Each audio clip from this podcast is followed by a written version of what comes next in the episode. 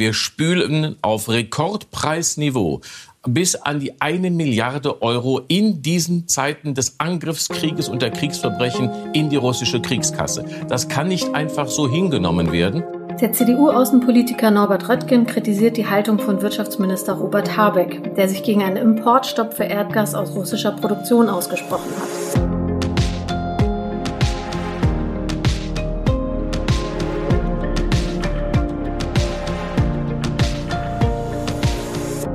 Ihr hört das Klima-Update, den Nachrichtenpodcast von Klimareporter in Zusammenarbeit mit der Taz. Mein Name ist Katharina Schipkowski, ich bin bei der Taz und spreche mit meiner Kollegin Susanne Schwarz. Hallo. Hallo. Lass uns wie immer kurz unsere drei Themen ankündigen. Wir fangen an mit einer klassischen Klima-Update Bad News.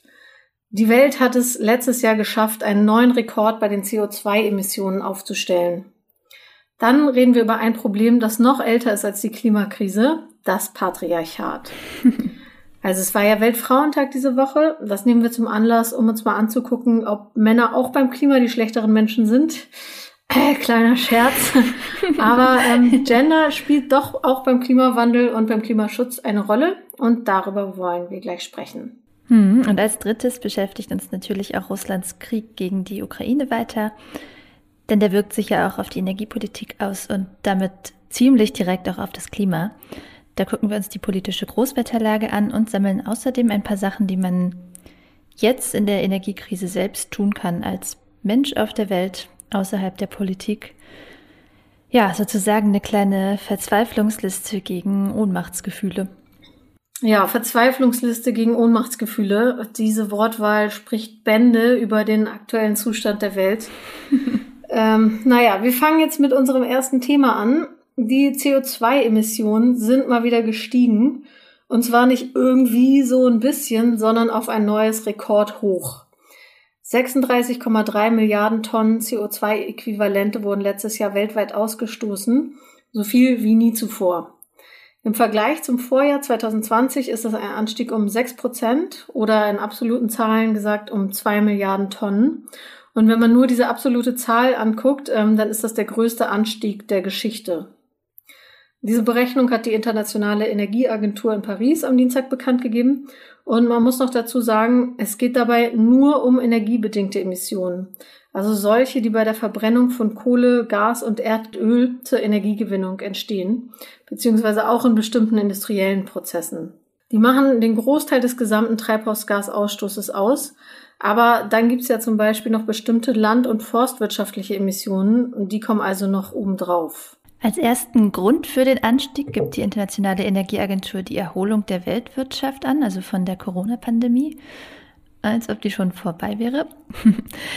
ähm, ja, aber die Maßnahmen gegen die Pandemie, die sind ja eben vielerorts weitestgehend vorbei und die Wirtschaft hat sich von den Lockdowns erholt.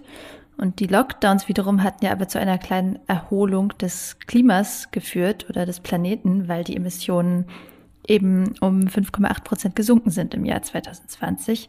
So viel wie seit dem Zweiten Weltkrieg nicht mehr. Aber dieser für den Planeten eben gesunde Einbruch war nur von kurzer Dauer und mittlerweile haben wir das Vor-Corona-Niveau übertroffen. Und der zweite Grund ist der Kohleverbrauch auf der ganzen Welt, aber vor allem in China. Denn die Erholung der Wirtschaft hat sich stark auf Kohleenergie gestützt. Was zum einen am hohen Preis für Erdgas lag, also das ist ja jetzt nicht erst seit dem Krieg in der Ukraine so teuer geworden, sondern schon Monate vorher. Zum anderen auch an ungünstigen Wetterbedingungen für erneuerbare Energien. Allerdings ist es jetzt nicht so, dass wegen der hohen Gaspreise wenig Erdgas verbrannt wurde, sondern auch in diesem Bereich haben die Emissionen das Vorkrisenniveau übertroffen. Nur Erdöl wurde nicht ganz so viel verbrannt wie vor der Pandemie, also schon deutlich weniger. Aber der Energieverbrauch insgesamt ist eben gestiegen und so wurde weltweit so viel Kohle verbrannt wie noch nie, nämlich 15,3 Milliarden Tonnen. Ein sehr großer Teil davon in China, der einzigen Wirtschaftsmacht, die auch im Krisenjahr 2020 ein Wachstum zu verzeichnen hatte. Rund ein Drittel der energiebedingten Emissionen des vergangenen Jahres gehen auf das Konto der chinesischen Wirtschaft. Ja, da fand ich auch eine Zahl irgendwie besonders beeindruckend oder eindrücklich. Also das Wachstum der chinesischen Emissionen in den beiden Jahren 2020 und 2021 in Höhe von 750 Millionen Tonnen. Also nur das Wachstum, nicht mal der ganze Verbrauch. das übertrifft das, was die ganze restliche Welt eingespart hat. Und das Schlimme ist natürlich, dass mit dieser weltweiten Entwicklung das Pariser Klimaziel ja immer weiter in die Ferne rückt. Also um die Erderwärmung auf 1,5 Grad zu begrenzen, müssten ja die Emissionen bis 2030 eigentlich fast halbiert werden im Vergleich zu 2010. Ähm, aber das Gegenteil passiert gerade. Das einzig Gute an dem Bericht der Internationalen Energieagentur ist, dass auch die Stromerzeugung aus erneuerbaren Quellen im letzten Jahr das größte Wachstum ever verzeichnet hat. Das ist halt bei dem insgesamt gestiegenen Energieverbrauch nicht genügend ins Gewicht gefallen. Aber lass uns auf das nächste Thema gucken. Am Dienstag war ja Internationaler Frauenkampftag. Deshalb wollen wir hier mal ja, eine Gender-Perspektive auf das Klima richten. Aber erstmal kurz zurück zum Dienstag. Ähm, was hast du denn gemacht? Hattest du einen schönen Tag? Ja, ich hatte voll den schönen Tag. Ich habe äh, den Morgen mit Sektfrühstück gestartet. Dann war ich ein bisschen draußen in der Frühlingssonne. Und am Nachmittag war ich demonstrieren. Ähm, ja, in Hamburg waren auch echt viele Leute auf der Straße. Und was hast du gemacht? Oh, das klingt voll schön. Ähm, ja, ich musste arbeiten, obwohl ja in Berlin sogar richtig Feiertag ist seit, ähm, seit zwei Jahren? Drei Jahren? Drei. Drei, glaube ich. Aber jedenfalls sind Zeitungen am Feiertag natürlich oft trotzdem besetzt, also zumindest teilweise, weil am Tag drauf ja wieder eine Zeitung rauskommen muss und so ist das eben auch bei der Taz. Ja, also bei mir nicht so viel mit feministischem Kampftag. Naja, aber das hören wir jetzt hier nach, denn wir reden über die geschlechterspezifische Dimension des Klimawandels. Ja, das ist ja was, was man vielleicht nicht so auf dem Schirm hat.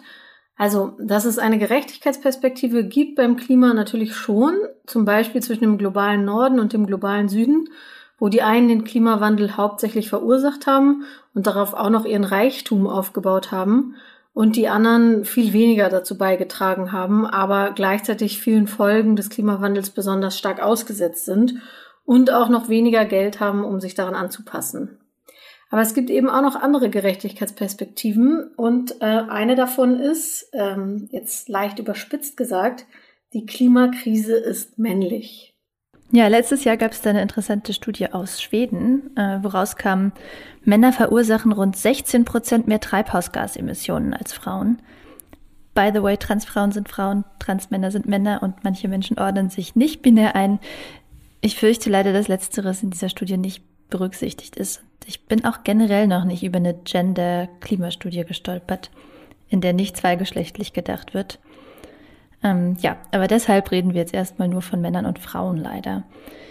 Jedenfalls, ähm, was mich an dieser schwedischen Studie auch echt erstaunt hat, ist, dass ja, dass diese, dass diese Diskrepanz nicht nur daher kommt, dass Männer im Schnitt mehr Geld zur Verfügung haben und ausgeben, also wegen des Gender Pay Gaps, ähm, sondern die schwedischen Männer, die geben eigentlich nur ein kleines bisschen mehr Geld aus als die Frauen, zwei Prozent. Und äh, dass die Emissionen so unterschiedlich sind, das liegt echt am Konsummuster, also daran, wofür das Geld ausgegeben wird. Und zwar für Autos und für Sprit für Autos. Also bei den Männern jetzt, ne? Äh, und bei den Frauen sind es eher Dienstleistungen, Klamotten, Einrichtungsgegenstände, also ja, ich finde es echt krass, dass das jetzt eine aktuelle Studie ist. Das äh, hätte ich jetzt so nicht erwartet, dass das noch heute so ist. Ähm, also bestimmte Sachen hätte ich schon erwartet, zum Beispiel mehr Fleischkonsum bei Männern. Ähm, das liest man ja öfter, kann man sich auch irgendwie denken. Aber Autos auf der einen Seite und Klamotten auf der anderen Seite, dass das echt noch so oldschool ist, das ist crazy. Ja, total. Ähm, wobei da halt auch strukturelle Faktoren dahinter stecken, also jetzt nicht nur unterschiedliche äh, Freizeitvorlieben. Also ich habe da letztes Jahr mit einer Politologin drüber gesprochen und also die forscht auch genau dazu, zu Klima- und Genderungleichheit und die meinte, das hängt eben auch so von, von Rollenverteilungen ab. Also es ist eben nach wie vor noch so, dass Frauen den Großteil der Sorgearbeit in der Gesellschaft übernehmen. Und das zeigt sich dann zum Beispiel halt auch so im Mobilitätsverhalten. Also so von zu Hause zur Kita der Tochter, zur Schule des Sohns, zur Arbeit, zum Arzttermin mit der kranken Mutter, zum Einkaufen.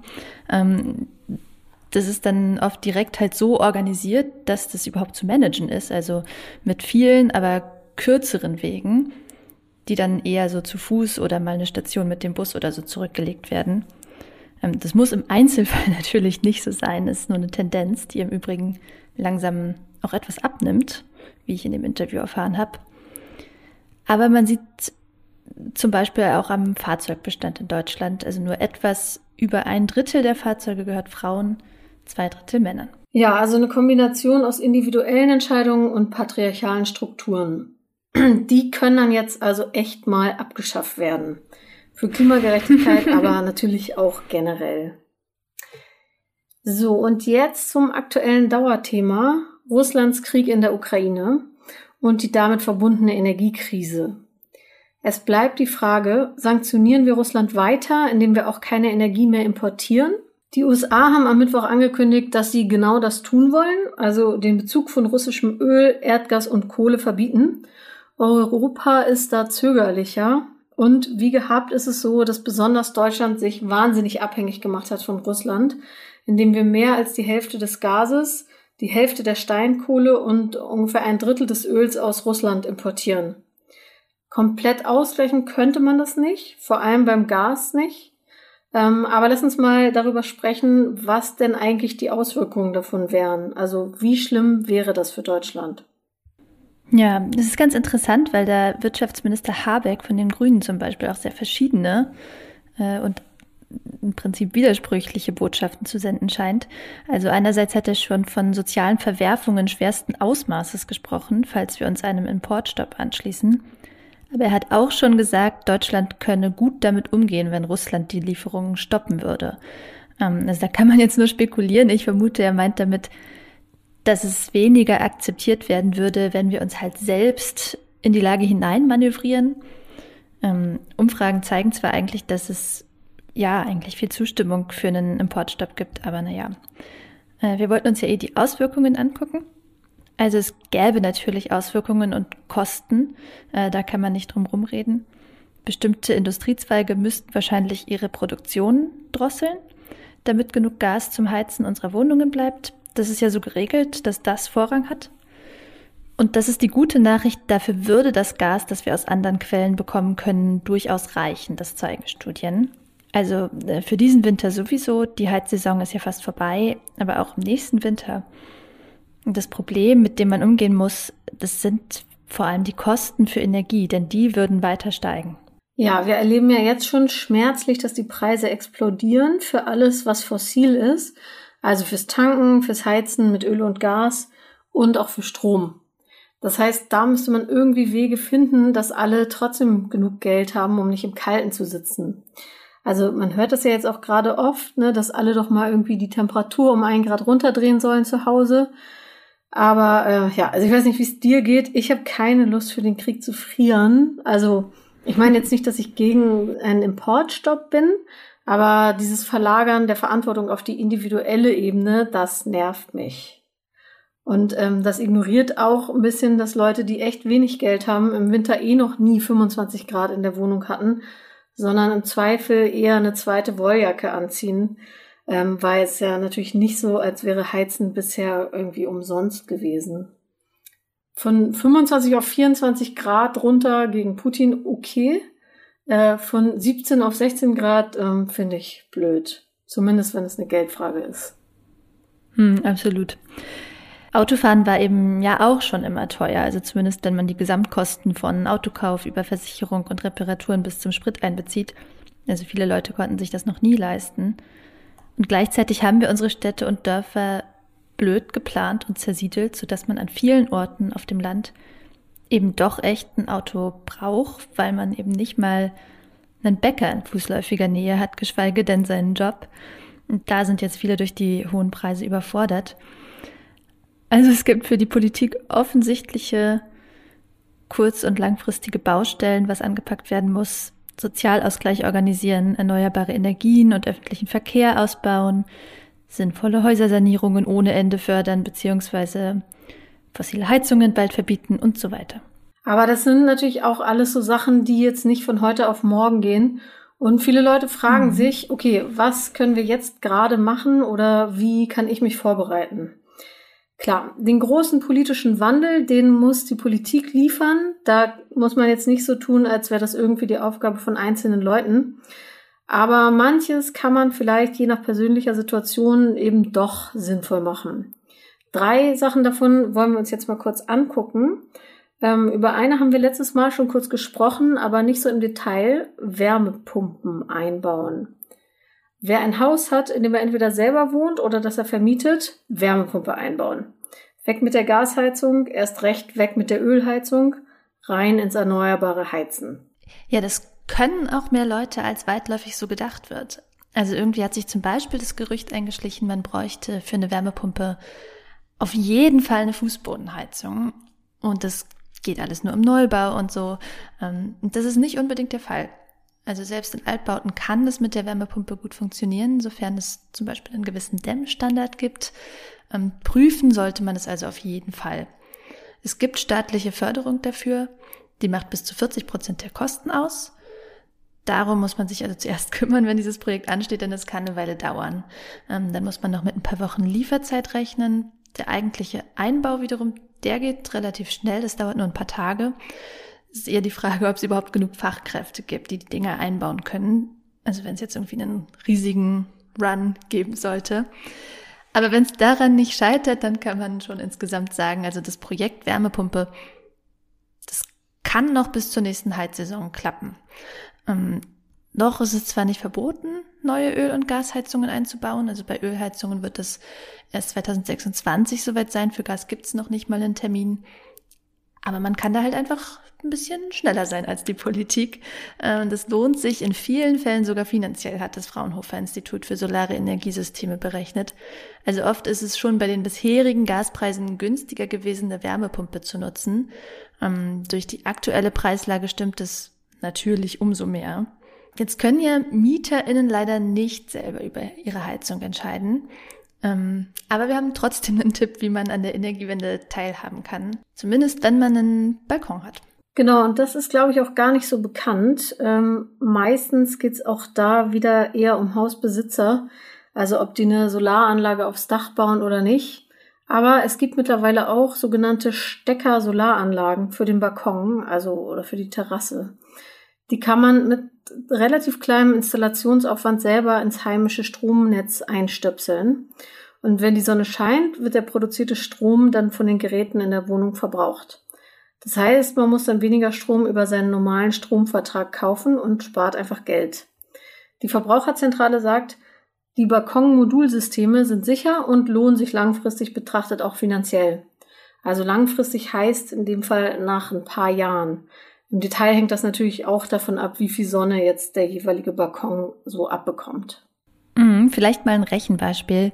Also so ein Ding kostet zwischen 350 und 500 Euro ungefähr. Ähm, die Standardleistung sind so 300 Watt. Das ist deutlich weniger als bei einer richtigen ausgewachsenen Solaranlage auf dem Dach.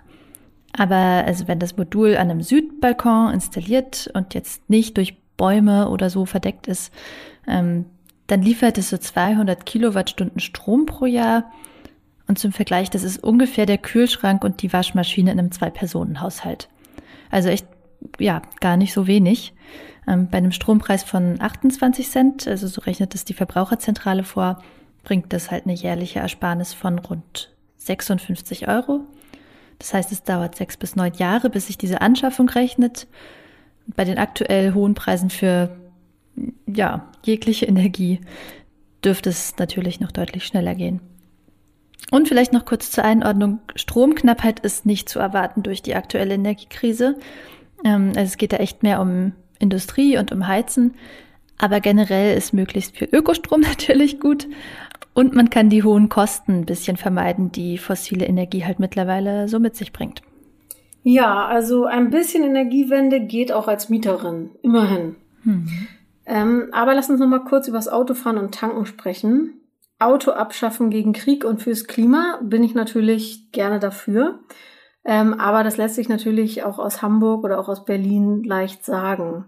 Also du hast es ja gerade schon gesagt, noch brauchen viele Menschen auf dem Land eben ein Auto oder müssten ohne Auto zumindest echt äh, Strapazen auf sich nehmen. Ähm, ich habe jetzt auch schon mehrere Aufrufe zum autofreien Sonntag gelesen, ähm, aber was ist denn, wenn das einfach keine Option ist? Und da ist die Antwort natürlich, überrascht jetzt auch wahrscheinlich niemanden, Tempolimit. Die Deutsche Umwelthilfe hat es jetzt gerade mal wieder gefordert Und zwar unter dem Begriff Freiheitssparen, um das auch den Christian Lindners dieser Welt schmackhaft zu machen. Ähm, ja, an der FDP ist das Tempolimit ja in den Ampelkoalitionsverhandlungen gescheitert, obwohl es eigentlich echt nur Vorteile hätte. Ne? Also weniger Unfälle, weniger Sprit, weniger Luftverschmutzung, weniger Klimaschaden, weniger Kosten. Ja, einziger Nachteil sind verletzte Männeregos. Tja. naja, äh, zumindest von manchen Exemplaren. Wir wollen ja hier nicht pauschalisieren. Nee, das liegt uns äh, absolut fern. Aber ähm, ganz im Ernst, zum Beispiel von unseren Hörern wissen wir ja, dass sich die Welt bewegt, zum Glück. Ähm, und jedenfalls ist ein Tempolimit auf jeden Fall was, was man zum Energie und jetzt vor allem auch zum Geldsparen einfach selber machen kann, ohne dass einen das jetzt wahnsinnig einschränkt. Die Umwelthilfe schlägt als Richtwert vor Tempo 100 auf der Autobahn, 80 außerorts und 30 im Ort. Und wenn das alle machen würden, beziehungsweise wenn die Politik das einfach vorschreiben würde, würde das jährlich immerhin 3,7 Milliarden Liter Benzin und Diesel sparen. Ja, also Resümee. Es sind jetzt nicht die ganz großen Effekte, die man als Einzelne allein erreichen kann. Äh, da sollte man sich nichts vormachen. Aber es gibt schon sinnvolle Entscheidungen, die man treffen kann, mit denen man einen Beitrag leisten kann. Ja, und mit dieser hoffentlich etwas motivierenden Botschaft verabschieden wir uns diesmal. Ähm, wie immer, danke fürs Zuhören und danke an unsere UnterstützerInnen. Diese Woche sind neu hinzugekommen Walter Wagenhäuser und Dietrich Bellinger. Danke, danke, danke. Und jetzt ein schönes Wochenende. Ciao. Ciao.